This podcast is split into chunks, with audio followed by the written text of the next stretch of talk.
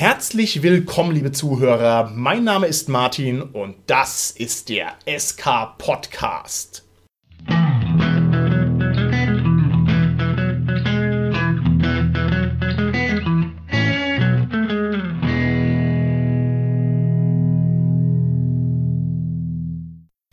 Bei mir heute im Studio sind meine lieben Gäste, der Holger, der Carsten und der Dominik. Ja, hallo, der Holger hier. Hallo, hier ist der Carsten. Hi, hier ist der Dominik. Unsere heutige Folge ist ein Amalgam aus einer Rezensionsfolge und einer Diskussionsfolge, denn wir werden uns heute erneut ein Spielhilfenbuch vornehmen und werden es filetieren und werden uns angucken, was es taugt, was es wert ist und ob es unser Spiel bereichern kann. Diese Folge lehnt sich also an an die Folge Play Dirty, wo wir das Buch von John Wick besprochen haben. Und in dieser Folge soll es um das Buch Play Unsafe gehen von einem gewissen Graham Walmsley. Wahrscheinlich werden wir ihn der Einfachheit halber Grammy nennen, ohne ihn abwerten zu wollen, bloß weil der Name ein schöner Zungenbrecher ist. Walmsley. Lieber Cast, jeder sagt einmal Graham Walmsley. Holger? Graham Walmsley. Carsten? Graham Walmsley. Dominik? Graham Wormsley. Okay, wir sagen Grammy, ja? Oder wir sagen einfach nur den Buchtitel. Okay, also wir wollen uns heute mit diesem Spielstil auseinandersetzen, der hier propagiert wird. Und bevor wir uns da reinstürzen, fangen wir so an, wie das bei uns üblich ist, mit einer kurzen persönlichen Runde, wo wir Zeugnis ablegen über unsere Spielsituation und über unsere Erfahrungen. Und zwar werden wir da im Schweinsgalopp einmal durchgehen. Die Frage soll lauten, liebe Mitglieder heute am Mikrofon, wie oft seid ihr schon komplett blank am Spieltisch gesessen und wart völlig unvorbereitet? Carsten. Selten. Ich kann mich entsinnen, dass ich einmal ein Postkartenabenteuer gespielt habe. Das war ein Abenteuer, das dem Magazin Cthulhu's Ruf beilag. Da gab es mehrere Postkartenabenteuer und da war es wirklich so, dass es ein Abenteuer war, dessen ganze Plotbeschreibung und halt alles, auch äh, Beschreibung von den NSCs und so, war letztendlich auf einer Postkartenrückseite drauf. Und damit haben wir wirklich ein Abenteuer gespielt, das mehrere Stunden gedauert hat und es hat großen Spaß gemacht. Hat Spaß gemacht, ja? Ja. Würdest du sagen, das war ähnlich erfolgreich wie ein gut vorbereitetes Abenteuer? War es vielleicht sogar erfolgreicher? Oder würdest du sagen, ja, war schon auch ganz gut, aber war irgendwie nicht so ganz tipptopp? Also, wie würdest du das einranken im Vergleich? Ich würde sagen, es war ähnlich erfolgreich, weil es hat einfach andere Vorteile gehabt als jetzt das vorbereitete Abenteuer. Unabhängig natürlich von dem, dass es einfach natürlich keine Vorbereitungszeit gekostet hat. Okay. Aber das ist eine gute Sache und ich muss mich wirklich daran erinnern, ich habe es ein bisschen aus den Augen verloren und schön, dass wir diese Folge machen, weil ich habe tatsächlich noch mehrere solcher Postkartenabenteuer von Cthulhu's Ruf bei mir zu Hause und ich werde es einfach dann wieder nehmen, wenn ich mal keine Zeit hatte, mich richtig vorzubereiten, dann werde ich wieder eine neue schreiben. Es gab auch mal eine DVD, entweder war es der Reanimator oder es war The Bride of Reanimator und da gab es so eine Special Edition und diese Special Edition war dann auch dieses Postkartenabenteuer, also ein Postkartenabenteuer natürlich in diesem Souillet beigelegen und ich habe, wie gesagt, mehrere auf dem Cthulhu's Ruf, noch ein, zwei oder drei, die waren immer diesem Schuber beigelegen, da gab es immer so einen Sammelschuber, wo zwei Ausgaben zusammengefasst wurden und da gab es dann auch diese Postkartenabenteuer dazu, leider mittlerweile alle schon vergriffen oder eben dieses, diese Beilage zur DVD und ein paar habe ich noch, werde die mal raussuchen zu Hause und wenn ich mal keine Zeit habe, dann werde ich wieder so ein Postkartenabenteuer machen. Großartig. Liebe Spielrunde, freut euch drauf. Großartig. Das werde ich doch als Impuls direkt mitnehmen und werde zukünftig ab und an mal bei dem Loot, den wir zu den Folgen immer verschicken, bei unserem Verschenkspiel eine Postkarte beilegen mit einem Postkartenrollenspiel. Einfach weil ich wissen will, ob das funktioniert. Lieber Dominik, wie schaut es bei dir aus? Wie oft warst du schon total blank als Spielleiter? Also total blank kommt, glaube ich, ganz selten vor. Manchmal habe ich das schon provoziert, weil es mich einfach selber interessiert hat, wie viel ich einfach aus dem Nichts hervorzaubern kann. Zumal es auch ein paar Systeme gibt, die das einfach vorschlagen, zu sagen, okay, man fängt an zu spielen, setzt sich zusammen, würfelt 16 W6 und hat dann sein Abenteuer. Und da kommt dann halt sowas raus wie befreie die Chemikalie aus dem bösen Labor. Okay. Und wie hat es funktioniert bei dir? Das hat super funktioniert. Also das war ein sehr, sehr spaßiger Abend, ähm, weil ich sehr gern mit den Impulsen und den Ideen meiner Spieler arbeite und das auch sehr gut immer harmoniert. Okay, wunderbar. Bei mir ist es so, ich war tatsächlich in meinen Augen noch niemals wirklich vollkommen blank am Tisch gesessen. Es sei denn, das Rollenspiel hat das von mir verlangt, zum Beispiel, wenn wir eine Runde Fiasko gespielt haben. Das heißt, wo sich der Plot und überhaupt alles, was daraus sich entwickelt, erst dadurch ergibt, was ausgewürfelt wird. Und das war natürlich auch oft großer Spaß, auch wenn ich der Meinung bin, mittlerweile Fiasko hat so seine Macken. Das könnte man noch ein bisschen streamlinen, raffinieren, verkürzen und mehr auf den Punkt hindrechseln, aber solche narrativen Erzählrollenspiele, da gibt es genug. Wahrscheinlich kenne ich das nur nicht, dass das leistet. Und ansonsten kenne ich das vom Spiel mit Kindern. Das heißt, man kommt irgendwo auf einen Kindergeburtstag, da rennen die Dreijährigen rum oder irgendwas und dann sagt der eine, oh, ich bin eine Katze und der andere sagt, oh, ich bin ein Pferd und dann sagt er, und du bist die Eisenbahn und dann ist das halt das Spiel. Und dann spielt man halt Katze, Pferd und Eisenbahn und es ergibt großartige Spiele, auch wenn es völliger Nonsens ist. Also da bin ich sozusagen als Spielleiter völlig unvorbereitet, aber das geht schon. Nächste Frage, lieber Holger, wirst du das ertragen, dass wir dich jetzt hier schneiden? Schon zum zweiten Mal. Lieber Holger, gib doch mal ein kurzes Bekenntnis ab, warum wir dich hier gerade nicht mit integrieren können in die übliche SK-Podcast-Fragerunde am Start unserer Folge. Wahrscheinlich, weil ich noch nie Spiel geleitet habe. Aber, aber auch wenn du wahrscheinlich annimmst, dass du das Buch als einziger gelesen hast, ich habe auch mal reingeguckt und das wendet sich nicht nur an Spielleiter, sondern auch an Spieler. Das heißt, du bist tatsächlich auch ein bisschen vorbereitet und nicht völlig blank? Ausnahmsweise bin ich mal etwas vorbereitet. auf die Eigentlich Folge, ja. wollte ich jetzt dem Holger rauskitzeln, dass er hier einen Schwur tut vor unserem internationalen Publikum, dass er sagt, Martin, um diesen meinen Makel endlich mal zu beheben, schwöre ich, dass ich im nächsten Jahr 127 Rollenspielsitzungen leite. Na, wir werden mal schauen, ob wir es im Rahmen dieser Folge noch aus ihm rauskitzeln. Bis dahin werde ich ihn überspringen. Und mir fällt auf, wie es ja auch schon bei der Besprechung von Play Dirty war, Holger, du hast schon wieder im Abenteuer gespickt. Blauer Blitz, weg. Der nächste Holger. Okay, also die wahre Frage, die ich jetzt hier an den Carsten weiterreiche, indem ich hier ganz gemein den armen Holger übergehe, ist, ist es dir schon mal passiert, lieber Carsten, dass du dich bei der Vorbereitung aufs Rollenspiel verzettelt hast? Ja, ist mir schon passiert. Sehr, sehr selten. Und ich weiß auch nicht mehr, bei welchem Abenteuer das war, aber es war schon noch bei einer Vorbereitung von einem Kaufabenteuer, wo es wirklich zu sehr ausgeufert hat, wo ich verschiedenste Sachen eben machen wollte in der Vorbereitung und das dann einfach zu komplex wurde und mir einfach irgendwie zu viel geworden ist. Das ist mir sehr, sehr selten, aber so ein, zwei Mal auch schon passiert. Was mir tatsächlich häufiger passiert, ist schon, dass ich einfach vom Zeitmanagement her nicht hingekommen bin, dass ich die Vorbereitungszeit einfach unterschätzt habe, die es braucht und dann der Spieltermin immer näher und näher und näher gekommen ist und die Spieler schon da waren und ich noch, ich muss noch was vorbereiten oder so. Also das ist mir schon tatsächlich, Entschuldigung, liebe Runde, aber Sie kennen es schon und es ist mir schon hin und wieder leider passiert. Okay, verrückt, lieber Carsten. Bei mir ist es nämlich normalerweise genau andersrum. Und zwar, dass ich mir viel zu viel auf den Teller schaufle, dass ich sage, oh, dieses Abenteuer hat 128 Seiten und ich muss die nächsten 70 Seiten gescheit konzentriert vorbereiten und verstehen, was da los ist. Und wie viele Seiten schafft man dann in so einem Abenteuer, lieber Dominik? Eineinhalb. Ja, ja, wenn es ein guter Tag ist. Ja. Und man wäre genauso gut gewesen, wenn man sich einfach überhaupt nicht vorbereitet hätte, weil halt die Spieler nur Nonsens machen. Okay, finde ich sehr interessant. Dominik, wie ist es bei dir? Hast du dich schon mal verzettelt in der Vorbereitung?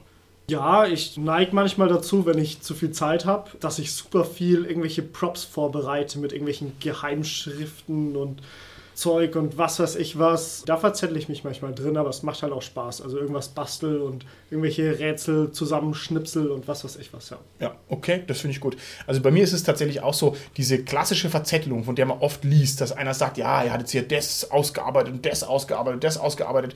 Das ist irgendwie nicht so mein Ding. Also weil ich nicht, sagen wir, solche Sandboxes spiele, die dann dazu neigen, dass ich irgendwie viele diffuse Sachen vorbereiten muss, die dann gar nicht getriggert werden, sondern entweder ich mache halt schönes, klares, großes, direktes Railroading, ja, oder es sind halt kurze Abenteuer, wo eh jeder machen kann, was er will, oder es ist irgendwie OSR oder das ist Horror, wo halt eh alles im Bach runtergeht. Also es trifft mich nicht so sehr das Problem, aber es scheint ein Problem zu sein, das sehr weit verbreitet ist. Also man liest sehr viele Klagen darüber, dass es sehr schwierig ist, sich effizient vorzubereiten und man möchte eigentlich sich nicht verzetteln. Und um sich nicht zu verzetteln, hat unter anderem der Grammy Whammy dieses Buch geschrieben, und zwar Play Unsafe. Und diese Folge soll drei Zielrichtungen haben. Zum einen wollen wir hier ein weiteres Spielhilfebuch dem geneigten Hörer vorstellen. Wir wollen also referenzieren, was da drin steht und wollen das einfach mal inhaltlich zusammenfassen und würdigen.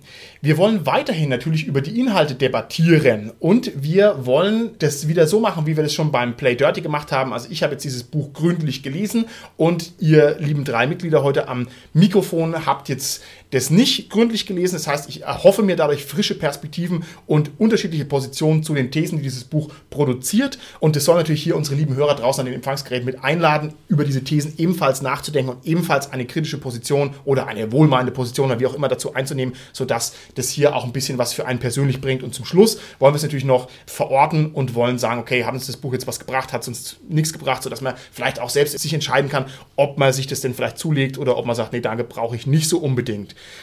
Lieber Carsten, du bist unser Fachmann für Graham Wamsley. Sag uns was über den Graham. Ja, Graham Wormsley ist ein Rollenspielautor aus England, den ich vor allem daher kenne, weil er eben auch schon einige Veröffentlichungen für das Cthulhuide-Rollenspiel geschrieben hat. Der hat eine wirklich tolle Anthologie geschrieben, die heißt The Final Revelation, die ist für Trail of Cthulhu erschienen das sind fünf Abenteuer und das Besondere ist, dass diese Abenteuer miteinander verknüpft sind, aber anders als bei einer typischen Kampagne, sondern es ist so, man spielt das erste Abenteuer und irgendwie kriegt man dann ein Handout oder einen Augenzeugenbericht oder jemand, der erzählt halt was, was er gesehen hat. Und dann spielt man das Abenteuer, was dann sozusagen von irgendeinem Augenzeugen berichtet wird, mit anderen Charakteren. Und so sind diese fünf Abenteuer miteinander verknüpft. Das ist wirklich schon toll und super gemacht und da ist ein Abenteuer drin, das ist wirklich herausragend. Das ist wirklich auch, sieht man auch eine Bewertung, eins wirklich der besten Abenteuer. Das heißt Dance in the Blood. Da ist eine Szene, die ist der Hammer, wo ja die, die Figuren, die Investigatoren in ihren Grundfesten erschüttert werden. Und es ist so simpel und so genial gemacht und auch so, worauf es dann hinausläuft. Tolles Abenteuer sehr zu empfehlen und der hat auch schon mal einmal, es könnte auch dafür gewesen sein, ich weiß gar nicht genau wofür, aber es könnte wirklich für dafür gewesen sein, auch mal ein Gold Annie schon gewonnen. Er hat auch ein Cthulhu Regelwerk geschrieben, das sehr regelsparsam ist. Ich habe selbst noch nicht gelesen, das ist das Cthulhu Dark. Er hat auch ein Sachbuch geschrieben, wie man sich gute Cthulhu-Geschichten und Abenteuer ausdenkt. Das heißt Stealing Cthulhu. Ist ein recht innovativer Ansatz, weil er letztendlich dazu rät, die Ideen von Lovecraft zu nehmen, aber die auf eine gewisse Art und Weise zu kombinieren und zu verändern oder ins Gegenteil zu verkehren, dass es dann wieder im Prinzip wirklich innovativ und neu ist für Spiele. Hat aber auch für andere Rollenspiele geschrieben. Für Fiasco hat er geschrieben, für Doctor Who, für Laundry. Also hat eine ganze Menge geschrieben. Ist aber, wenn ich es richtig recherchiert habe, im Nebenberuf Rollenspielautor, wie eben die meisten Leute. Im Hauptberuf hat er früher mal was mit IT gemacht und jetzt hat er irgendwie noch Organisationspsychologie mal studiert, hat er einen Masterabschluss und macht wirklich beruflich Rollenspiele, so zu Trainingszwecken oder zu Einstellungsinterviews und so. Fand ich sehr interessant. Wenn ich es richtig recherchiert habe, ich habe da so ein Profil gefunden in einem sozialen Netzwerk. Ich bin mir aber relativ sicher, dass das der schon sein musste, weil er da auch eben in diesem Profil schreibt, ja, ich habe auch schon Rollenspiele und so veröffentlicht. Also eine interessante Person. Ein Freund von mir hat ihn auch schon mal getroffen, irgendwo in Europa auf so einem Lab-Treffen, wo man sich gemeinsam über Lab-Konzeption und so unterhalten hatte. Da ist er wohl auch dabei und da hat mir erzählt, ja, ich habe den getroffen schon und fand ich sehr interessant, eine wirklich interessante Person und ja, bin gespannt auf das Buch, das du uns vorstellen wirst, Martin. Sehr gerne. Und lieber Carsten, wenn du mir sagst, das ist also jemand, der unglaublich viele Meriten hat, dann geniere ich mich natürlich gleich dafür, dass ich hier den Namen Graham Walmsley falsch ausspreche. Es soll natürlich nicht respektlos gemeint sein. Und außerdem bin ich ja ein großer Fan der lustigen Taschenbuchserie. Das heißt, wenn jemand Cthulhu Duck verfasst hat, das muss ich mir auf alle Fälle auch angucken. Ähm, der. Stark! ist das gleiche wie bei Iron Maiden, Fear of the Duck. Ja, ist auch ein gutes Lied. Ich suche da immer ein T-Shirt dazu, ich habe es bisher noch nicht gefunden. Äh, jedenfalls, das Buch Play Unsafe wirbt mit der Grundprämisse, dass man sagt, im Rollenspiel möchte man eigentlich weniger Arbeitsaufwand haben, man möchte ein intensiveres Spielerlebnis erreichen und man möchte insgesamt mehr Story-Elemente unterbekommen. Wir werden im Laufe dieser Folge auch nochmal drüber sprechen, warum diese Sachen irgendwie ein bisschen seltsam sind, also weil die Kombination irgendwie komisch ist. Also gerade diese Story und das intensive Spielerlebnis passt nicht so locker und leicht zusammen, wie man das auf den ersten Blick vermuten sollte, aber das werden wir sehen, wie sich das Ganze dann noch zusammen addiert. Wir müssen noch dazu sagen, dieses Buch heißt auf Deutsch Impro-Spiel. Gibt es also tatsächlich auch eine Übersetzung. Und wir haben das vor fast 100 SK-Podcast-Folgen tatsächlich schon mal besprochen, haben es aber nur fragmentarisch mit reingenommen. Das heißt, wir werden es heute mal intensiv hier durchkauen. Und wer sich vielleicht noch an einzelne Inhalte aus der Folge 47 was, glaube ich, erinnert, der mag das in die Kommentare schreiben. Der bekommt von mir ein Postkartenabenteuer auf einer unsichtbaren Postkarte wahrscheinlich, die ich ihm per Luftpost zusenden werde. Nein, das Ganze natürlich nur scherzhaft gemeint. Also wer sich da noch daran erinnert, das wäre spektakulär, weil es nun auch schon wirklich sehr lange hin ist. Okay, genug geschwelgt in der Vergangenheit. Ich würde gerne von euch wissen, wie ihr zu folgender These steht, die sich in diesem Buch präsentiert.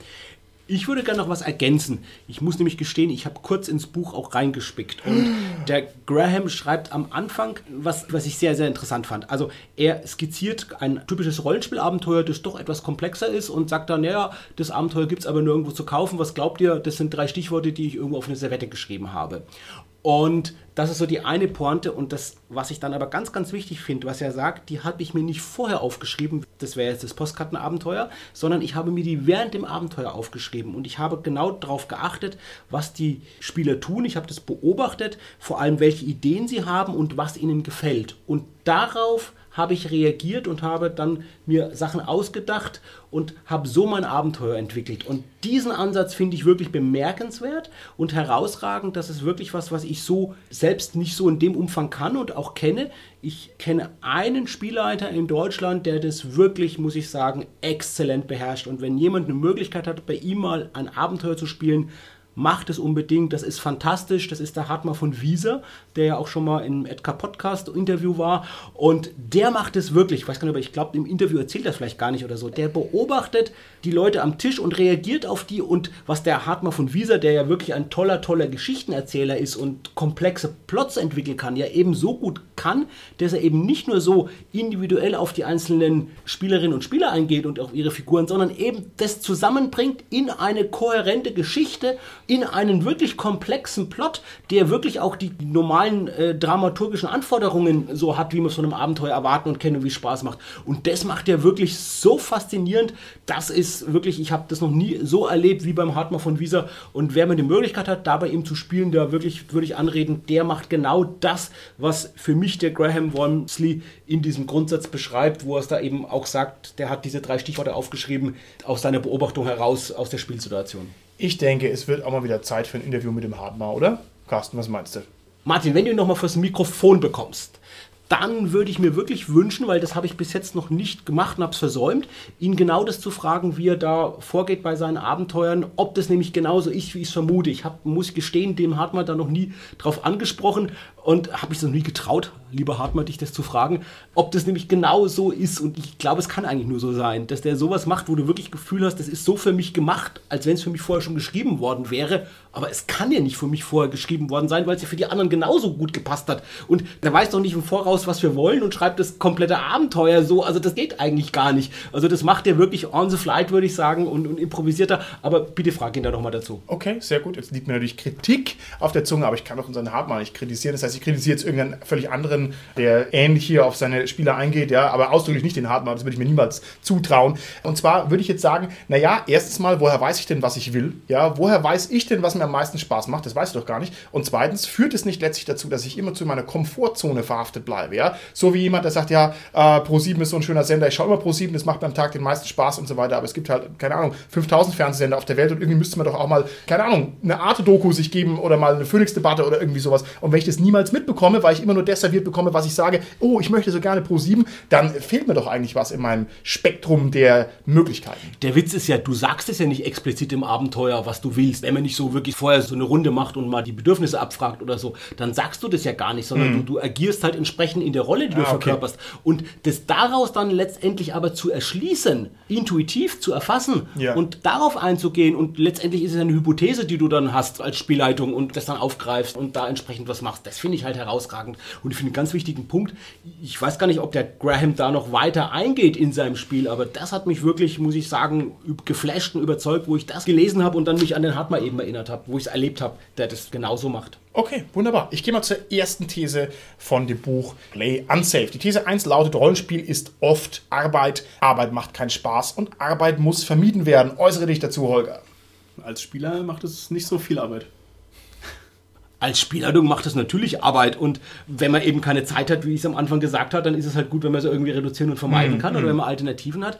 Was aber die Arbeit angenehmer macht, ist, wenn man die Arbeit als Teil des Spiels und als Spaß begreift. Ich glaube, ich habe es auch schon mal gesagt in der früheren mhm. Folge, wenn man das letztendlich als so eine Art Metagame sieht, also wie beim Trading Card Spiel, wo man sich sein Deck vorher zusammenbaut, bevor man dann letztendlich spielt, beim Abenteuer als Spielleitung die Vorbereitung als Metagame sieht. Und ich weiß von einigen Leuten, die das genau so machen und da einen großen Spaß dran haben und da wirklich wirklich tolle Handouts basteln und Sachen machen, wie du es auch gesagt hast.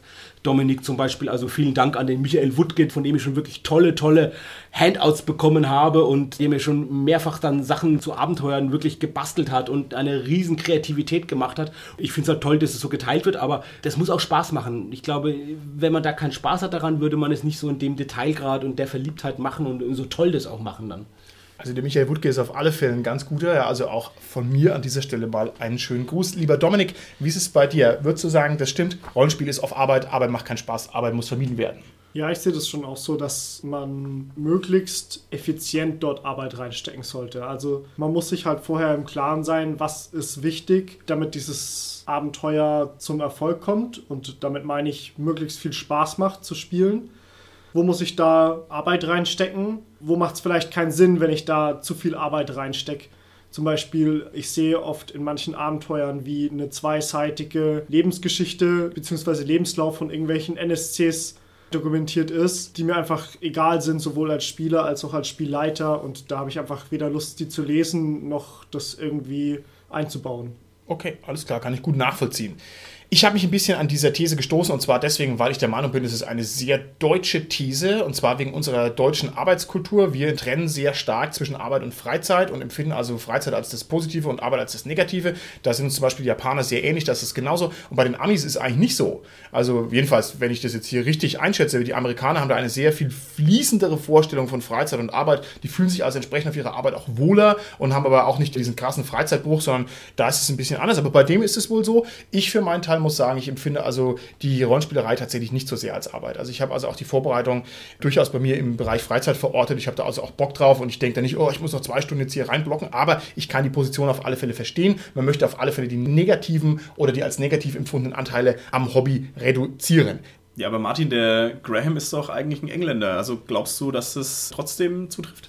Oh, das würde natürlich meine Theorie eher sogar noch untermauern. Dann hat er also hier ein europäisches Arbeitsverhältnis. Nee, keine Ahnung, ich habe mir das jetzt nur so zusammengereimt. Also mich hätte es jetzt gewundert, wenn es quasi überall so wäre, dass Arbeit als etwas besonders Negatives empfunden wird, wie es halt bei uns normalerweise doch leider Gottes der Fall ist. Okay, und nächste These lautet von ihm, niemals vorausplanen. Geplante Sachen klappen nie, geplante Sachen sind langweilig. Alles, was man sich aus dem Ärmel schüttelt, ist immer besser. Im Übrigen muss ich noch dazu sagen, diese Thesen sind von mir etwas verknappt und zugespitzt. Ne? Einfach nur, weil wir natürlich hier das Buch nicht vorlesen wollen. Also das mag sein, dass die von mir formulierte Variante 10% abweicht von dem, was der Graham selber sagt, aber ich denke, es ist gut genug. Was sagt ihr dazu? Lieber Dominik, ist Planung schlechter als Improvisation und zwar per se?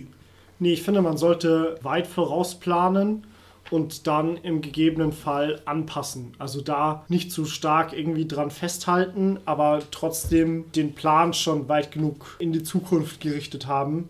Zumindest im Kopf. Das muss jetzt nichts Aufgeschriebenes sein oder sonst irgendwas aber man muss ein Ziel haben, wo die Reise hingeht. Okay, lieber Carsten, was meinst du? Ich finde die Position ziemlich extrem, aber sie hilft eben mal vielleicht den eigenen Standpunkt zu überdenken mhm. und mal was anderes zu machen, weil ich habe mich schon ein paar Mal ertappt, dass ich gerade beim Leiten von Kaufabenteuern darauf hingedrängt habe, wie ich dann geleitet habe, dass eben bestimmte Sachen passieren und dass es so passiert, wie es vorgesehen ist, dass dann die Sachen folgen können, die vorgesehen mhm. sind. Mhm. Und das ist was, was wirklich einschränkt und dann natürlich auch für die Runde den Spielspaß mindert, als wenn man einfach offener ist und mal schaut, was passiert. Also das finde ich wichtig. Man hat immer das Problem, wie gesagt, sonst will man so hindrücken auf eine Sache und das ist sehr einschränkend für einen selbst, aber auch für die anderen.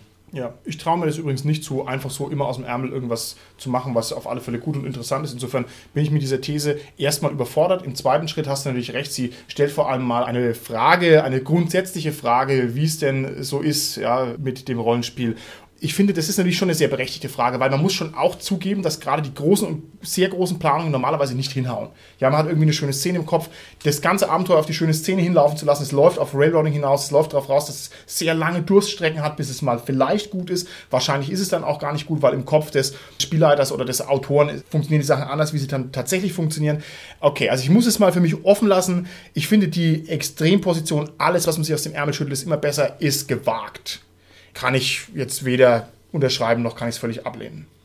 Also ja, ich finde die Position auch ein bisschen zu extrem, weil dann musst du einerseits wirklich super improvisieren können und du musst dir das ja auch alles merken können, weil du legst mhm. es ja dann dadurch erst fest und irgendwann wird es vielleicht kompliziert. Ja, als hätte der Graham diesen Einwand vorausgesehen, wird er sich dazu noch äußern und zwar schon in Kürze, weil er nämlich genau das Gegenteil behauptet. Er sagt, man muss nicht super improvisieren können. Also das, was wir beide befürchten, dass man einfach irgendwie nicht gut genug ist, lieber Holger, um das so gut zu machen, da äußert er sich noch dazu. Ich schieb's mal ganz kurz zurück. Und zwar ist die nächste These vom Graham folgende. Der sagt, Vorbereitung ist nur dann okay, wenn man bereit ist, sie komplett über Bord zu werfen. Und sobald Vorbereitung auf irgendeine Art von Railroading hinausläuft, ist sie unsinnig. Schon wieder eine steile These. Carsten, was sagst du dazu? Ich finde, die gehört aber ziemlich zusammen und ergibt sich auch aus der vorangegangenen These, Ja. über die wir gerade geredet haben. Und da hast du ja genau auch schon das Railroading erwähnt. Also ich glaube, das ist eigentlich nur folgerichtig. Je mehr ich mich vorbereitet habe, je mehr ich Zeit investiert habe, als Spielleitung mich vorzubereiten, desto mehr habe ich ein persönliches Bedürfnis, dann auch natürlich das so zu spielen, wie ich es Vorbereitung habe. Und dann hält es mich eher davon ab, vielleicht auch flexibel zu sein, wenn die Spieler vielleicht was anderes wollen im Spiel. Lieber Carsten, warum schaust du lieber eine komplexe filmische Produktion an, als mir, wie ich mit der Handkamera durchs Dorf laufe, ziellos und ungelenkt? Ach, tu das mal hochladen bei uns hier auf der Seite, dann schaue ich mir das gerne mal an, wie du mit der Handkamera ziellos und ungelenkt durchs Dorf laufst. Ey, jetzt mal ernsthaft, du schaust doch lieber den neuen Star Wars an oder vielleicht lieber, nee, lieber den originalen Star Wars. Uh, heißes Thema, ich gebe zu, hiermit, liebe Öffentlichkeit. Ja, ich ziehe, ich schnappe das Mikrofon, ich mag die neue Trilogie nicht von Star Wars. Es tut mir so leid, ich bin ein Fan der originalen Trilogie.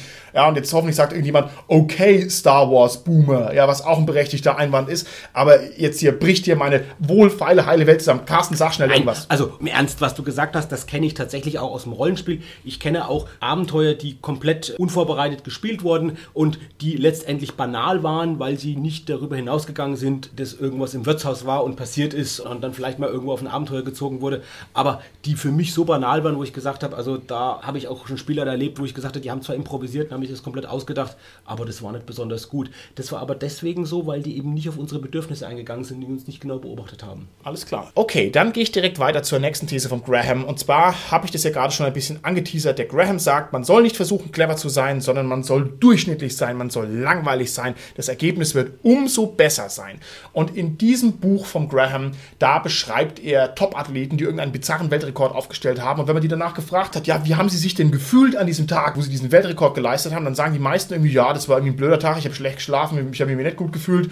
Ja, ich hatte eher den Eindruck, wenn ich jetzt noch ein bisschen besser drauf gewesen wäre, dann hätte ich also irgendwie noch deutlich schneller laufen können, deutlich weiterspringen können. Und das hat aber offensichtlich gereicht, um irgendwie einen Weltrekord zu schaffen. Was sagt ihr denn zu dieser Anekdote und glaubt ihr dem Graham, dass wenn man bewusst langweilig ist, dass das dann ein interessantes Ergebnis ergibt? Persönlich muss ich ehrlich gesagt sagen, ich habe keine Lust mehr in irgendeinen Magierturm reinzulaufen und die Prinzessin zu retten, weil das mir auch wirklich zu langweilig ist und wenn alles schon zu voraussehbar ist, also langweilig im Sinne von, ich weiß vorher schon, was passiert, habe ich keine Lust, das zu spielen, weil es ist nicht wertvoll für mich, sowas erleben zu können. Ein Abenteuer, das aber genug Freiraum lässt, genug weiße Flecken, dass das die Spieler bereichern können, sodass es dann interessant wird, glaube ich, spielt sich sehr interessant. Okay, alles klar. Da muss ich noch kurz was dazu sagen, weil du den Magierturm gerade angesprochen hast. Der Magierturm ist eine Herausforderung an die Autoren, in so einer Art Kammerspiel noch eine neue kreative Facette zu addieren, weil in der Geschichte des Rollenspiels sind also insgesamt schon 261.000 Magiertürme geplündert worden. Und wenn ein Rollenspielautor zeigen will, was er drauf hat, dann nimmt er sich genau dieses Setup und versucht dann noch irgendwie eine kreative Facette dem abzuringen, das Ganze irgendwie neu zu machen.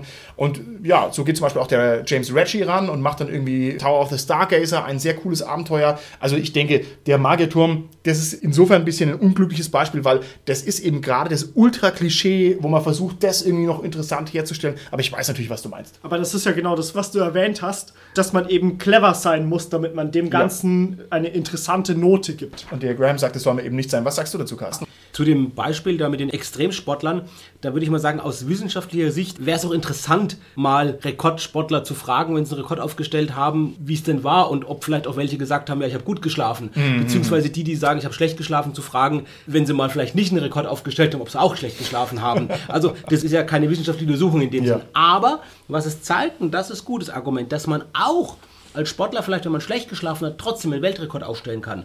Oder einen Rekord, weiß nicht, welche Rekorde er jetzt meint, ne? aber dass man trotzdem einen Rekord aufstellen kann, obwohl man schlecht geschlafen hat. Und das ist ja genau das, was er auch sagen will in der These, wie du es gesagt hast. Sagt, naja, auch selbst wenn ich mal betont langweilig oder gewöhnlich bin als Spielleitung und jetzt nicht die super ausgefeilten Plots und Ideen bringe, kann es für die Spieler trotzdem ein rekordverdächtiges Rollenspielereignis werden. Ja. Und Ah. das ist interessant. Da muss ich einfach sagen, das muss ich mal ausprobieren und Ja. das würde ich gerne mal ausprobieren. Vielleicht ergänzt sich diese These noch gut mit seinen Behauptungen, wie Stories funktionieren. Da kommen wir dann im späteren Teil der Folge noch drauf zu. Vielleicht muss man das also vor dieser Folie sehen. Also ich halte diese Geschichte mit den Athleten für Humbug.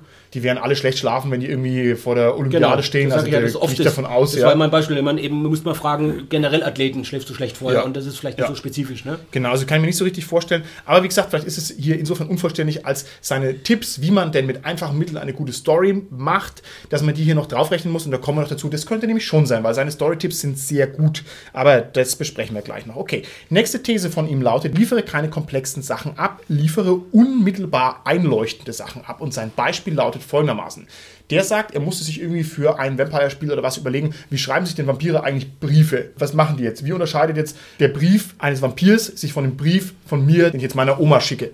Und da hat er sich überlegt, naja, wie schreiben denn die Vampire ihre Briefe? Sie, sie benutzen natürlich keine Tinte, sondern Blut, unmittelbar einleuchten. Und wo schreiben sie drauf? Sie schreiben natürlich auf Menschenhaut. War das Erste, was ihm eingefallen ist, hat er gesagt. Und da hat er gesagt, das war also durchschlagend erfolgreich bei seinen Runden. Die Spieler müssen wohl gesagt haben, was? Ein Brief aus Menschenhaut, gruselig und mit Blut drauf. Wow, spannend, interessant. Und da hat er halt keine Sekunde des Nachdenkens rein investiert, sondern also das unmittelbar Erste genommen.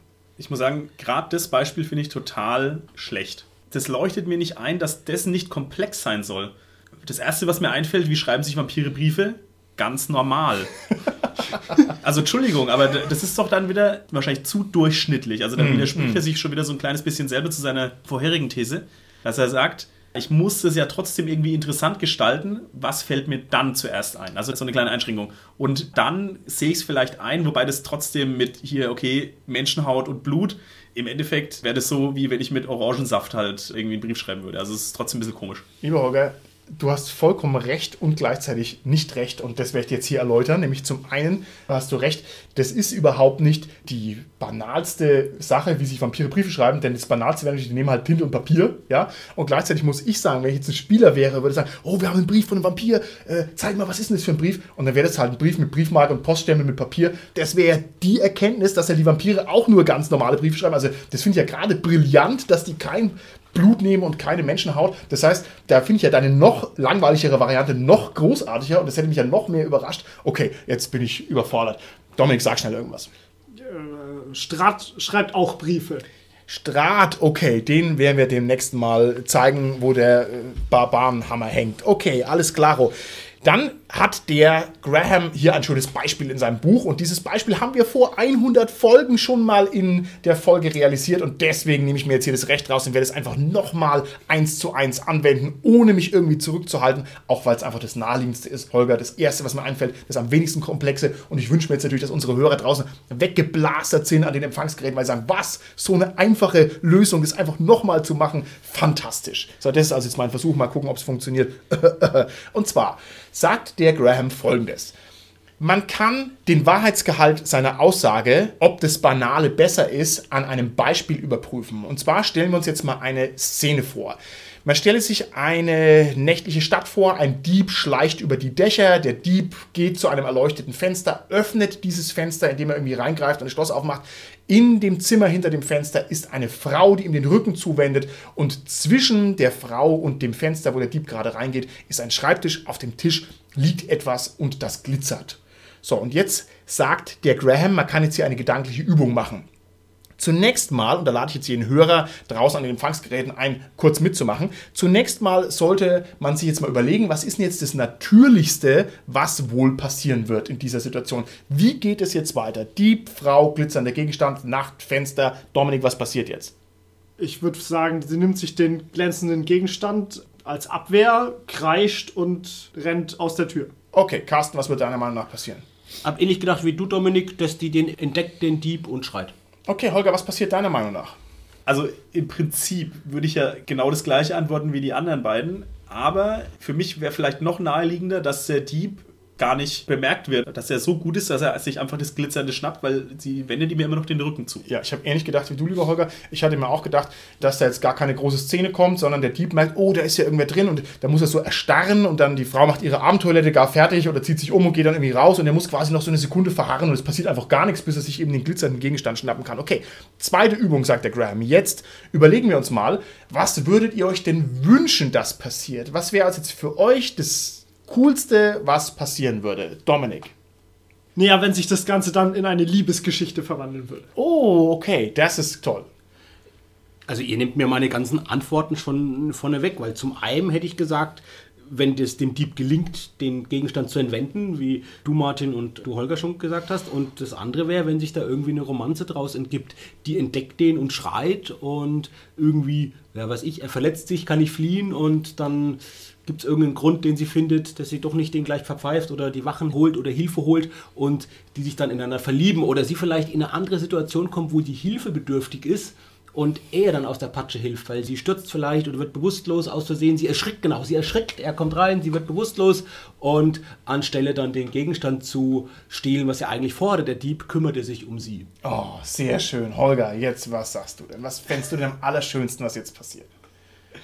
Ich brauche da eigentlich nichts großartig Komplexes. Also ich fände im Prinzip wirklich, der Dieb ist erfolgreich und es passiert gar nichts. Das ist Okay, fände ich schon befriedigend und gut, okay. Gut, also ich muss natürlich jetzt eigentlich sagen, ich hätte nicht gerne eine Romanze, wie ihr zwei das hier gerne hättet, lieber Carsten, lieber Dominik, sondern eine romantische Komödie, also Sahnetorten klatschen jetzt plötzlich und so weiter, Lachschleife wird eingeblendet und so, das würde mir gut gefallen. Nein, ich fände es eigentlich sehr schön, wenn das Ganze eine Falle wäre. Also quasi, der kommt irgendwie rein, will es klauen und sie dreht sich um und sagt, haha, was du nicht wusstest, ist, also irgendwie so ein Twist. Das würde mir, glaube ich, ganz gut gefallen. So, und jetzt sagt der Graham, jetzt kommt die dritte Übung. Was wäre das pfiffigste, das ausgefallenste, das verrückteste, was ihr euch vorstellen könntet? Also jetzt habt ihr quasi volles Budget und es kann irgendwas passieren. Ich habe mal auch eine Sekunde drüber nachgedacht. Ich dachte, also wirklich krass wäre, wenn das Ganze irgendwie so ein Diebesparcours wäre. Also irgendwie ein Setup, wo man jetzt hier in irgendwelche künstlichen Schwierigkeitsstufen reingelangt und so weiter. Und es wäre also eine Attrappe insgesamt und der Dieb muss sich beweisen. Das wäre so meine Idee gewesen, wenn es jetzt wirklich komplex sein sollte. Dominik, was wäre denn deine beste komplexe Idee? Naja, wenn sie sich umdrehen würde und kein Gesicht mehr hätte und der Spiegel ein gesichtsfressender Spiegel wäre. Okay, Dass wenn wow. man reinschaut, man sein eigenes Gesicht verliert. Okay, alles klar. Martin, du hast mir schon wieder meine Idee vorweggenommen, nämlich für mich wäre das Schönste, wenn das wirklich auch eine komplexe Falle wäre. Und zwar in der Form, wir haben ja gerade schon über Vampire gesprochen, sie ist ein Vampir und sie wartet auf ihr nächstes Opfer und deshalb hat sie diesen funkelnden Gegenstand ausgestellt als äh, Lockmittel sozusagen, um da den Dieb anzulocken, um sein Blut trinken zu können. Finde ich auch sehr schön. Wir brauchen es jetzt gar nicht so in die Breite treiben. Es kann sich auch jeder seine eigenen Gedanken machen dazu. Aber der Graham sagt jedenfalls, also was man sich jetzt hier so ausdenkt an komplexen Sachen, der Gesichtsfresser, irgendwie hier die Vampirfalle oder der Diebesparcours, das klappt alles nicht. Das ist viel zu kompliziert, um das zu begründen oder herzustellen. Müsste man ein riesen Setup machen und so weiter. Und der Reward wäre zu niedrig. Also ist jetzt wirklich das gesichtsfressende Spiegel so eine gute Idee, weil was mache ich denn als Dieb? Ja, ich gehe halt weg. Ja, ich tue jetzt nicht mein eigenes Gesicht fressen lassen. Also das funktioniert hinten bis vorne nicht, aber würde man sowas Einfaches machen, wie zum Beispiel, ja, hier eine Liebesepisode oder irgendwas, dann wäre das wohl viel besser. Ich weiß nicht, ob ich dem zustimme, aber die Idee ist auf alle Fälle schon mal ganz gut. Vielleicht müsste man das noch ein bisschen ausbauen. Die nächste These von Graham hat es in sich. Und zwar sagt der Graham, man soll sich nicht zurückhalten, nur weil man sich unwohl fühlt im Spiel. Und das ist doch richtig, ja, Salz und Pfeffer. Und das Beispiel, das er bringt, funktioniert ungefähr so. Der sagt, naja, ich spiele jetzt hier meine Figur im Rollenspiel und jetzt möchte ich irgendwie mit der Schankmaid flirten, einfach weil ich halt Lust drauf habe. Ja, das ist halt eine Schankmaid, ich bin irgendwie der dynamische junge Held, möchte also hier die ein bisschen anflirten und jetzt sagt er, aber im echten Rollenspiel würde er das nicht machen und zwar würde er sich genieren vor seinen Mitspielern oder er hätte jetzt die Befürchtung, dass seine Mitspieler glauben, ja, er wäre wohl irgendwie ein lüsterner Typ, der jetzt hier dann nur auf irgendwelche amorösen Abenteuer aus wäre und das wäre ihm einfach peinlich. Ja? Also er würde sich da irgendwie genieren und der Graham sagt, und genau da muss man seine Zurückhaltung fallen lassen und muss einfach das tun, was man möchte. Also man muss da sein Sicherheitsnetz weglassen und das würde also das Rollenspiel deutlich verbessern. Was sagt ihr dazu? Mein ursprünglicher Gedanke war zu sagen, das ist gefährlich und das ist deswegen vielleicht gefährlich, weil es ja für die andere Person, die jetzt die Schankmaid spielt, also wenn es jetzt eine Frau beispielsweise die Schankmaid darstellt, für die unangenehm sein könnte vor allem. Aber, jetzt habe ich ein bisschen drüber nachgedacht noch, ich glaube, das ist unwahrscheinlich. Wir kennen das oft, das ist auch oft diskutiert worden, dass sich Leute dann unwohl fühlen, wenn gerade so geflirtet wird und man will das eigentlich gar nicht oder so. Im Rollenspiel jetzt auch ich glaube, das ist vor allem dann halt so, wenn das Leute sind, die diese Schamgrenzen selbst gar nicht haben. Das ist, glaube ich, das Problem. Mhm. Wer diese Schamgrenzen hat, wird wahrscheinlich, denke ich, auch wenn er es macht, das auch noch in einem gemessenen Rahmen machen und wird sehr sensibel vielleicht auch darauf achten, ob es doch für jemand anders unangenehm ist. Mhm. Also ein bisschen seine eigenen Grenzen, und darum geht es, glaube ich, beim Graham, Ja. seine eigenen Grenzen ein bisschen zu erweitern, mal zu sagen, wenn ich was unsicher bin, trotzdem mal was zu machen Ja. oder so eben play unsafe. Ja, genau, genau. Da drüber hinwegzugehen und was zu machen, wo ich mir unsicher bin, da ist vielleicht das Flirtbeispiel nicht so gut, aber was zu machen, wo es mich unsicher ist einfach und wo jetzt nicht eine Gefahr vielleicht ist, dass es für jemand anders irgendwie doof ist oder Ja, unangenehm ist. Da stimme ich ihm vollkommen überein zu sagen, das finde ich gut, mal zu sagen, da ein bisschen seine eigenen Grenzen auszutesten und da ein bisschen drüber hinweg zu gehen. Letztendlich ist es ja das auch, was zu einem Zugewinn an sozialer Kompetenz für uns selbst führt. Okay. Der Graham geht noch ein Schrittchen weiter. Und zwar sagt er das genauso, wie du das gesagt hast, Carsten. Man muss also ein bisschen seine eigene Defensive runternehmen. Und der betont es nochmal, indem er sagt, man soll also vor allem sich selbst spielen. Also ich spiele jetzt nicht den schüchternen Paladin, der also das allererste Mal hier versucht, sich einer Shankmaid anzunähern. Ja, und den spiele ich jetzt irgendwie als Rolle und finde es irgendwie witzig, wie der hier seinen ersten Annäherungsversuch irgendwie macht. Sondern der sagt, man soll sich selber spielen und soll seine eigenen Bereiche, in denen man sich unwohl fühlt, gezielt suchen und soll also da entsprechend aktiv werden. Und das ist natürlich schon nochmal ein anderer Level. Ja, und jetzt gehen wir vielleicht mal von der Schankmaid weg, weil darum geht es im Prinzip gar nicht. Also der sagt zum Beispiel, wenn ich mich jetzt richtig erinnere, ich habe das Buch auch nicht mehr ganz auswendig drauf, aber der sagt, na gut, wenn ich irgendwie Schwierigkeiten habe, mit meinen eigenen Eltern irgendwie umzugehen oder fühle mich da ein bisschen unwohl, dann soll ich doch im Rollenspiel gerade solche Situationen suchen und soll also da mich ausleben und zwar deswegen, weil es eben das Spiel sehr bereichert. Das ist natürlich eine These, die jetzt sehr im Gegensatz steht zu den ganzen ja, Play-Safe-Konzepten, die aktuell auch modern sind, wo man sagt, ja, man müsste also Rücksicht darauf nehmen auf seine Befindlichkeiten, muss sie also klar artikulieren, soll möglichst da nicht irgendwie überrumpelt werden. Was sagt ihr denn dazu? Ist das eine interessante Art, Rollenspiel zu spielen oder ist das eine gefährliche Art, Rollenspiel zu spielen? Also die Antwort, die ich jetzt geben will, müsste ja eigentlich vom Carsten kommen, aber ich äh, werde jetzt einfach mal sagen, im Endeffekt ist es ja so ein bisschen eine Hinführung zum therapeutischen Rollenspiel, also dass man seine Grenzen ein bisschen auslotet, dass man versucht, sich selber zu verbessern dadurch sozusagen, dass man Situationen, in denen man sich unsicher ist, in einem trotzdem gesicherten Rahmen sozusagen ausprobieren kann. Das ist das, was er für mich da aussagt eigentlich. Okay. Also ich habe mir diesen Punkt auch sehr zu Herzen genommen, insofern, dass ich also sehr viel drüber nachgedacht habe. Und ich spiele zum Beispiel nur safe. Also ich spiele nur Sachen, die mir Spaß machen und so weiter. Also das ist für mich kein Ziel, dass ich hier meine persönlichen ja, äh, Problemzonen oder was irgendwie abteste. Aber ich werde es vielleicht in Zukunft mal machen, weil ich das interessant finde. Also vielleicht ist es tatsächlich was, wo ich erstmal drüber nachdenken müsste, was mir denn eigentlich unangenehm ist beim Rollenspiel und dass ich das vielleicht mal ja, gezielt suche. Mal schauen, vielleicht kann ich berichten, was da sich daraus ergibt. Ich finde jetzt sehr interessant, was von euch inhaltlich an den Antworten gekommen ist, weil mich hat diese These sehr an den John Wick erinnert, wo wir sein Buch Play Dirty besprochen haben oder du das vorgestellt hast, Martin. Und da kam ja die Aussage von John Wick, du spielst deine Figur, ist schlechtes Spiel und interessant ist es, wenn du sagst, du bist deine Figur. Also das ist für mich ziemlich eigentlich so ähnlich gewesen. Ja, ja. Aber interessanterweise habt ihr jetzt zu dem Punkt, wie es der Graham formuliert hat, andere Antworten gefunden, finde ich. Also zumindest, wenn ich eine Erinnerung habe, ging die ein bisschen in eine andere Richtung, eure Antworten. Die nächste These von Graham ist, dass man keine Ideen blockieren soll, sondern dass man die Ja- und Technik anwenden soll. Also der Klassiker, den ich auch so vom Rollenspiel kenne und den er auch hier als Beispiel zitiert, ist diese Situation, ich spiele mit dem Dominik irgendwas und beschreibe dem Dominik die Situation, wir haben hier ein Haus und das Haus hat eine Eingangstür und da ist eine gefährlich aussehende Rune drauf. Und was würde der Dominik sagen? Ja, gut, dann gehe ich halt ums Haus rum und suche halt einen anderen Eingang. Und was sage ich dann als Spielleiter? Ja, gibt's keinen. Dann sagt er, ja gut, kann ich irgendwie mich reinbuddeln oder so, komme ich irgendwie unten rein, sage ich, nee, geht nicht, der Boden ist zu fest, so weil ich natürlich möchte, dass er sich mit der Rune irgendwie auseinandersetzt. Und der Graham sagt, man muss es auf alle Fälle vermeiden, man muss immer sagen, ja, und da ist irgendwie noch eine neue Schwierigkeit oder sowas, ja, und da ist eben aber ein großes Schloss dran an der anderen Tür, ja, und wenn du dich da runterbuddelst, da siehst du etwas anderes Interessantes, ein vergittertes Fensterchen, was weiß ich. Das ist eine Technik, die in meinen Augen sehr erfolgversprechend ist, dass man die Sachen nicht blockiert. Und ich finde, das kann man sich echt mitnehmen und sich zu Herzen nehmen als Spielleiter, weil ich glaube, das ist wahnsinnig produktiv.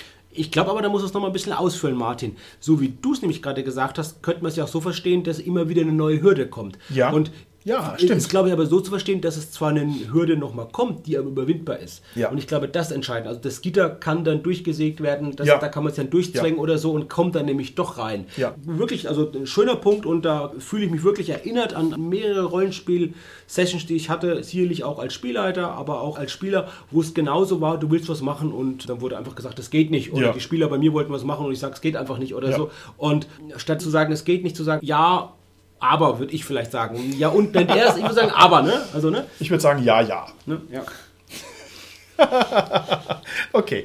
Das sind also so die zentralen Tipps vom Graham. Der sagt außerdem noch, man soll keine Angst davor haben, irgendwie doof dazustehen. Also das heißt, man muss einfach mal seine innerlichen Sensor über Bord werfen. Man muss also das einfach akzeptieren, dass man irgendwie mal eine Niederlage einfährt, dass man mal ausgelacht wird, dass man was Peinliches macht und so weiter. Das bereichert das Spiel. Ich glaube, das stimmt. Ja, also dass man nicht so verkrampft spielt, sondern ein bisschen lockerer, käme wahrscheinlich auf die konkrete Situation drauf an. Ein Problem, was ich immer wieder sehe bei anderen Spielern, weil ich einfach selber nicht so der Typ für bin, ist dieses extreme sichere Spiel. Also dann muss die Rune erst entziffert werden und man muss erst vorher nochmal in die Bibliothek gehen und so weiter, bevor man dann lesen kann, da steht Kaspar Melchior Baldassar. Anstatt einfach zu sagen, okay, ich gucke erstmal, ob die Tür verschlossen ist oder sonst irgendwas. Also dieses einfach mal was machen ist einfach auch extrem wichtig. Aber was du beschreibst, sind ja eigentlich nur Abwehrmaßnahmen der Spieler, wenn der Spielleiter wieder Dirty ja, spielt. Ja, das stimmt natürlich. Aber das kann natürlich auch kippen. Also, liebe Dominik, du weißt, wie wir beide Rollenspiel spielen. Egal was da ist, man leckt zuerst dran. Immer. Ja, die Rune, der komische Frosch, die verkrustete Waffe. Das erste ist, man nimmt es und leckt dran und schaut dann den Spielleiter an und sagt, was ist denn jetzt? Ja. weil es halt so viel lustiger ist. Aber das kippt natürlich auch sehr schnell, weil es ja dann nur noch albern wird. Aber ja, das ist dann das Gegenstück zu diesem sehr defensiven Spiel, halt das ultra offensive Spiel, wo man sagt, haha, ich bin schon wieder tot umgefallen, lustig. Ja, naja, hat alles für seine Vor- und Nachteile. Okay, jetzt gehen wir in dem Buch weiter. Jetzt kommt ein großes Kapitel zur Story und das passt irgendwie nur schwer zu diesem Play Unsafe, weil die Story-Hinweise, die er gibt, die sind auf alle Fälle gut. Ich werde jetzt auch im Schweinsgalopp schnell durchgehen, aber sie haben halt mit diesem großen Thema Play Unsafe irgendwie nichts zu tun. Und zwar gibt dir hier der Graham einfach nur Hinweise, wie man denn überhaupt einen schönen Plot erzeugt. Und zwar mit der Begründung, dass er sagt, Plot und Handlung ist wichtig, beziehungsweise Plot ist auch ein falsches Wort hier. Der sagt, Story ist wichtig, also wahrscheinlich Dramaturgie, Erlebnisse, Spannung, Twists und so weiter. Das ist ja alles ein Teil von Story. Und ich gehe die Tipps am besten einfach durch und wenn ihr da einen guten Gedanken dazu habt, dann sagt ihr einfach was dazu. Der Graham fängt an, dass man sagt, am besten beginnt man mit einer Routine, die man unterbricht. Also eine Story ergibt sich daraus, indem ich sage, ja, wir sitzen alle in der Kneipe und plötzlich merken wir, der Barkeeper ist verschwunden. Oder wir machen einen Jagdausflug und plötzlich hören wir ein Tier brüllen, aber lauter als alles, was wir bisher kennen. Es kann also kein Bär sein, es muss etwas Größeres sein. Und so sagt er, so baut man eine Story aus, bums, fertig. Finde ich sehr schön und das kommt mir sehr bekannt vor, nämlich wenn ich so an typische Cthulhu-Abenteuer denke, da ist es ja auch so, dass wir ganz bewusste Klischees spielen und erstmal was ganz Normales spielen, was Klischeehaftes spielen, wo sich dann manchmal sukzessive, manchmal auch sehr überraschend und sehr brachial dann und spontan sich irgendwie was Übernatürliches, Unnatürliches, Horrorelemente dann im Prinzip dann da reindrängen. Ja. Und das ist eigentlich sehr schön, diesen Kontrast dann dadurch zu haben. Ja. Nächster Tipp, den der Graham gibt, ist, dass man auf den Status der Figuren achtet. Das heißt, wer ist in der Situation gerade der Chef und wer ist es nicht und dass man diesen Status dann umdreht. Und dann sagt er, hat man automatisch eine Geschichte, die interessant und spannend ist. Das Beispiel, das er gibt, ist der Barkeeper, der von einer dominant auftretenden Gruppe von Abenteurern irgendwie eingeschüchtert wird. Also man geht rein und sagt, hier, verrat mal, wo ist denn hier der Gangster hin? Jetzt erzähl mal, was du weißt, ja. Und dann ist er erst eingeschüchtert und macht erst mit und mitten im Gespräch langt er unter seine Theke und zieht die Shotgun raus und legt die auf den Tisch und dreht es plötzlich um. Und ich muss sagen, so banal es klingt, das klingt auch gleich mega spannend. Also da ist ja dann gleich Beef drin. Also jetzt geht es ja plötzlich los, ja, jetzt muss ja irgendwas passieren. Also das gefällt mir sehr gut. Der Graham sagt weiterhin, eine gute Geschichte macht Versprechungen und erfüllt sie dann. Also wenn ich jetzt sage, der Schatz in der Höhle wird von einem Oger bewacht, dann erwartet die Gruppe der anwesenden Spieler einen Kampf gegen einen Oger. Und das muss man liefern. Wenn man das nicht liefert, dann ist es unbefriedigend. Das ist natürlich auch ein banaler Tipp, finde ich, der auf alle Fälle richtig ist. Auf der anderen Seite, ja, das heißt, dann habe ich ja keinen Twist. Also vielleicht ist es ja trotzdem so, dass der Oger irgendwie freundlich ist und dass der eigentlich das Opfer ist oder so. Ich, ich weiß nicht, was ich damit anfangen soll mit dem Tipp, weil es wirkt mir ein bisschen zu banal. Ja gut, der Twist kann ja auch erst später kommen. Also es kann ja auch der Shrek-Oger sein, der sich dann danach wieder zu einem Menschen verwandelt. Okay. Ich glaube, es ist nicht notwendigerweise so, dass das einen Twist verhindert, wie jetzt bei deinem Beispiel, und genauso wenig, dass das eben ein Twist erforderlich ist, um dann Spielspaß zu haben, weil es ist halt ganz wichtig, und du hast gesagt, Martin, dass die Frustration eben eintritt, wenn es nicht so ist. Ja. Die Spieler erwarten in dem Moment einen Schatz und die erwarten einen Oger, den sie Ja. vorher als Hindernis haben, den sie bewältigen müssen. Und da ist es wichtig, das auch zu liefern, weil wenn sie dann hinkommen und es gibt keinen Schatz und es gibt keinen Oger oder es gibt nur eins von beiden, dann, nein, wirklich, ich glaube, dann ist es auch so, dass das dann, ja, frustriert. Stellen wir uns vor, die bereiten sich noch vor und tun sich dann noch so einen Ogertöter vielleicht noch irgendwie besorgen, überlegen, welche Verwundbarkeiten hat der Oger, nehmen sich noch extra vielleicht Maultiere mit, um den Schatz abtransportieren zu können und tun dann ein großes Investment machen und das war dann alles unnötig. Das wäre kein guter Twist. Lieber Carsten, kennst du zufällig das schöne Abenteuer in den Höhlen des Seeogers? Ja. Wo kein gescheiter Oger vorkommt und wo auf dem Cover draußen ein riesiger Drache abgebildet ist. Wenn ich mich nicht täusche, ein mehrköpfiger Drache oder sowas und der kommt dann auch nicht vor. Das heißt, das wäre also sozusagen das Gegenbeispiel zu diesem Tipp. Ich glaube, der Drache kommt sogar Ehrlich? vor. Das ist ein sehr schöner Twist, was äh, den Seeoger anbelangt. Aber der ist so schön gemacht und so nett gemacht, dass man es dann wieder verzeiht. Der Oger, der vorkommt, ist ja auch nicht minder bedrohlich. Ich will aber nicht zu viel spoilern. bis jetzt klingt es halt alles sehr banal natürlich, aber wenn wir uns kurz zurückerinnern, das ist ja auch das, was er vorher gesagt hat, ne? also dass man gar nicht so die super ausgefallenen Ideen braucht, sondern das Mundäne liefern sollte. Ja. Und natürlich Versprechen einhalten, ja, man kann, wie gesagt, vielleicht einen kleinen Twist einbauen, aber das ist dann vielleicht schon wieder zu spektakulär. Ja, ja.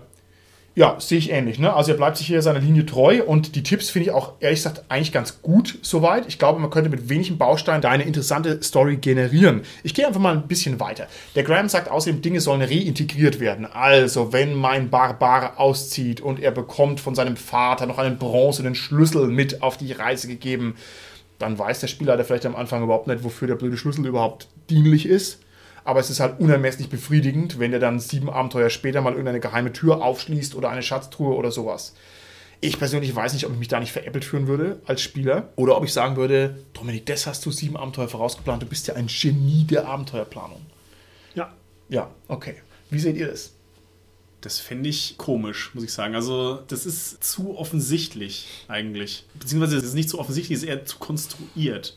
Also, ich finde es ja in Filmen befriedigt, wenn am Schluss mal irgendwas vorkommt, was ganz am Anfang im Hintergrund war, aber was nicht unbedingt thematisiert wurde. Also ich ziehe dann die Befriedigung daraus, dass ich für mich selber merke, ah, ich habe vielleicht aufgepasst, ich habe das im Hintergrund Ja. gesehen und Ja. jetzt kommt es vor. Aber wenn das jetzt so offensiv beworben wird, dann würde ich mir vielleicht schon wieder denken, so, okay, der Schlüssel, also irgendwas passiert dann damit. Ja. Oder es ist halt ein Red Herring.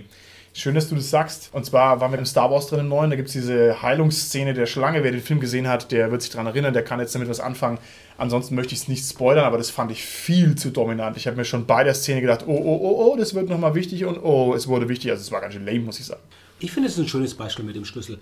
Man kann es ja einfach so betrachten, wenn wir uns vorstellen, der Schlüssel wird nicht am Anfang von der Spielleitung irgendwie gegeben oder so, oder wird gesagt, du hast ja den Schlüssel bekommen, sondern er wird vielleicht erwürfelt von was, das wir dann bekommen. Oder vielleicht sogar stellen wir uns vor, die Person, die die Figur führt, sagt, hier, das ist der silberne Schlüssel, den habe ich von meinem Vater bekommen und stellt seine Figur so vor. Und dann macht die Spielleitung daraus was. Und es wird halt nicht sofort daraus was gemacht, sondern vielleicht mal irgendwann später. Man hat es vielleicht auch gar nicht geplant am Anfang und macht dann später was draus, was bedeutungsvoll ist. Und das ist eigentlich was Schönes, was das belohnt. Das ist genau dieses Prinzip vom Anfang so, dass man auf die Ideen, auf die Erwartungen, auf die Wünsche achtet, von den Spielern vor allem und die dann ins Abenteuer einbaut. Und wenn das jetzt was ist, was für die Person eben, die die Figur führt, sehr wichtig ist, dieser silberne Schlüssel. Und wenn der dann noch eine extra Bedeutung bekommt, dann ist das eine schöne Belohnung. Alles klar. Okay, dann kommt der Graham zu einem weiteren Kapitel, nachdem er hier die Story-Elemente abgearbeitet hat. Und zwar geht es dann um die Zusammenarbeit der Spieler am Tisch mit dem Spielleiter. Und zwar sagt er zum Beispiel, ja, man soll darauf schauen, dass alle Spaß haben. Ich denke, das können wir wohl unterschreiben. Man soll seine Niederlagen mit Würde hinnehmen. Ich finde, das ist ein guter Tipp. Ja, dass man sagt, okay, wir haben hier mal verloren, das nehme ich an. Ja, da kann man wohl auch wenig was dagegen sagen. Man soll seinen Mitspielern vertrauen, denn wenn man sich darauf einigt, dass alle hier den Maximalspaß erzeugen wollen, dann kann ich hier auch mal darauf vertrauen, dass wenn hier der Dominik spaßeshalber mir das Schwert meines Vaters wegnimmt, das zerbricht und in den Vulkan schmeißt, ja, dass der dann vielleicht sich noch irgendwas gedacht hat. Ja. Ja, gut, ich vertraue mal drauf. Ja, okay. Und dann sagt er, man soll auch einmal im Spiel in jeder Session sagen, okay, komm, pfeif drauf, wir machen jetzt trotzdem irgendwas Verrücktes, irgendwas, was ein bisschen abseits der eigentlichen Route ist. Also das ist auch eine Bereicherung, sagt, okay, komm, egal, wir machen jetzt trotzdem dies und das, obwohl es nicht gut passt. Das ist ein relativ allgemeiner Tipp. Ich weiß nicht, was ich damit anfangen soll, aber es klingt auf alle Fälle erstmal vernünftig. Okay. Das ist so im Großen und Ganzen das Buch Play Unsafe vom Graham Walmsley. Und ich würde jetzt gerne von euch wissen, lieber Cast am Mikrofon, was sagt ihr denn dazu? Empfindet ihr dieses Buch und seine Aussagen als Bereicherung? Würdet ihr da was kritisieren? Was ist so euer Gesamteindruck? Wie würdet ihr das bewerten? Auch wenn einige der Vorschläge für uns recht einfach klingen oder manchmal auch vielleicht, wo man sagt, ich weiß noch gar nicht, wie ich es genau machen soll, finde ich es insgesamt einen schönen Impuls. Und zwar zu sagen, du kannst Dinge einfacher machen, als du denkst, wie sie notwendig wären. Und das kann trotzdem einen gleich hohen Spielspaß generieren für alle am Tisch, vielleicht sogar noch einen höheren, als wenn du es kompliziert machst und zeitaufwendig machst und dich vorbereitest. Und das ist für mich die Essenz, die ich damit rausnehme. Zum Beispiel, so wenn ich es auf mich auch anwende, ich bin immer jemand, der so zu sich selbst sagt oder von sich selbst denkt, du kannst eigentlich nicht so gut improvisieren. Und ich habe es eben schon erlebt mit diesem Postkartenabenteuer, dass das mit den Hilfen, die da zur Verfügung mhm. gestellt wurden, eben doch viel besser geklappt hat für mich, als ich gedacht habe. Mhm das, glaube ich, ist das Wichtigste auch hier. Und ich habe jetzt ein paar Thesen raus, wo ich sage, okay, ich will es einfach ausprobieren. Ich will ausprobieren, ob die einfachen Lösungen vielleicht auch die besseren sind. Ich glaube, ein paar Sachen sind einfach da, die für uns ungewohnt sind und wo man jetzt überlegen kann, ist es gut oder schlecht. Aber ob es gut oder schlecht ist, ob es funktioniert oder nicht funktioniert, kann letztendlich einfach nur der Praxistest beweisen. Ja. Und den will ich jetzt bei ein paar Sachen jetzt von denen, die du vorgestellt hast, Martin, einfach mal wirklich nochmal, nehme ich mir vor, das auszuprobieren. Okay, prima. Vielen Dank dafür. Dominik, was sagst du zu Play Unsafe von Graham Walmsley? Ich finde es einen schönen Ansatz, ans Rollenspiel ranzugehen, über diesen Impro-Hintergrund wo ich finde, dass man am Tisch extrem viel erleben kann. Also es ist viel mehr, als das Abenteuer hergibt. Kann man da die Session, die man leistet, nochmal bereichern und kann auch einfach ja, ein tolles Erlebnis haben. Was ich ein bisschen problematisch finde, ist, dass er sagt, ja, nur so Durchschnitt ist okay und ah, nicht zu viel Tamtam -Tam drum. Hauptsache, wir haben alle einen lustigen Abend und so. Aber da fehlt mir der Nachwert von diesem ganzen Abenteuer dann. Okay, alles klar. Holger, wie ist es bei dir? Du vermisst Verliese und du vermisst Drachen. Ist es richtig? Das ist richtig, ja. Wenn ich Dungeons and Dragons spiele, will ich ein Verlies und dann will ich einen Drachen, natürlich. ähm, um jetzt mal wirklich auf die Frage zu antworten, natürlich ist es ein schöner Ansatz und ich meine, das Buch heißt ja im Deutschen dann Impro-Spiel. Das ist natürlich im Endeffekt auch für Leute, die sich vielleicht nicht so zutrauen, mal ein mhm. Einstieg dazu. Ich finde aber, so ein bisschen, wie das jetzt für mich aus den ganzen Beispielen klang, geht halt sehr, sehr stark in diese Sandbox-Richtung. Also das kommt mir so vor, als wäre das nicht unbedingt für Leute gedacht, die wirklich dann die Kaufabenteuer spielen. Mhm. Ich weiß nicht, das schwankt für mich so ein bisschen mit, deswegen finde ich das, also klar, man sollte das schon so ein bisschen versuchen einzubauen, aber wenn man halt irgendwie hauptsächlich die Kaufabenteuer spielt, ich weiß nicht, ob es dann so extrem notwendig ist. Okay, dann werde ich auch noch mal ganz kurz ein Fazit ziehen zu dem Buch. Ich habe ja eine andere Perspektive, weil ich es ja tatsächlich also gründlich gelesen habe. Das heißt, ich werde ein paar andere Sachen kritisieren und ein paar andere Sachen loben, weil es mir jetzt nicht nur um das inhaltliche Ergebnis geht, sondern auch, wie es das Buch ein bisschen aufbereitet. Ich fange mal mit der Kritik an. Ich finde den Aufbau des Buches etwas seltsam, weil wenn es heißt Play Unsafe, dann brauche ich hinten nach nicht so ein großes Storytelling-Kapitel, wiewohl ich schon auch verstehe, warum das dabei ist, weil es also einfach helfen soll, mit wenig Mitteln eine gute Story zu erschaffen, aber es ist nicht so gut verknüpft in dem Buch. Das hat mich beim Lesen sehr gestört. Ich habe es als sehr essayhaft empfunden und da fehlt mir oftmals so ein bisschen die Beweisführung oder so ein bisschen Belastbarkeit der Aussagen. Also ich hätte mir gewünscht, das wäre noch ein bisschen gründlicher gewesen und nicht so, ja, meine eigene Erfahrung ist dies, meine eigene Erfahrung ist das. Also das ist ein bisschen luftig an manchen Stellen, ein bisschen viel Meinung. Man könnte viele Sachen auch einfach anders sehen, ja, aber das ist halt bei meinungsstarken Sachen einfach so das Grundproblem. Positiv muss ich sagen, ich habe da durchaus viele spannende Sachen rausgenommen. Also diese Ja- und Technik das ist eine großartige Technik. Die ist so gut, die kann man im echten Leben anwenden. Also das heißt, ich habe irgendwie eine Diskussion und bin mit irgendwas nicht ganz einverstanden, dann sage ich nicht nein, hau ab, sondern ich sage ja. Und außerdem, und das ist ein Türöffner für alles, und im Rollenspiel, wo man eh miteinander redet, ist es also unglaublich wertvoll. Das Buch ist insgesamt schön zu lesen, es ist sehr kompakt und es ist auf alle Fälle inspirierend und ich finde, es setzt seine Akzente so, dass man über die einzelnen Sachen nachdenkt. Also ich habe wirklich drüber nachgedacht, was mache ich jetzt mit einer Routine, die ich twiste, was ist mit diesem Statuswechsel. Also ich habe quasi über jedes Kapitel auch richtig nachdenken müssen. Insofern war das für mich sehr produktiv und ich kann es im Großen und Ganzen eigentlich empfehlen. Vor allem, das gibt es ja auch auf Deutsch. Also wer sich das mal auf Deutsch geben möchte, dem sei es durchaus ans Herz gelegt. Okay, dann bleibt uns jetzt nur noch übrig, das Outro aus der Folge zu improvisieren. Ich werde es tun, indem ich jetzt hier ganz schnell einfach mal das Mikro ausschalte und schon sind wir draußen. Ja und?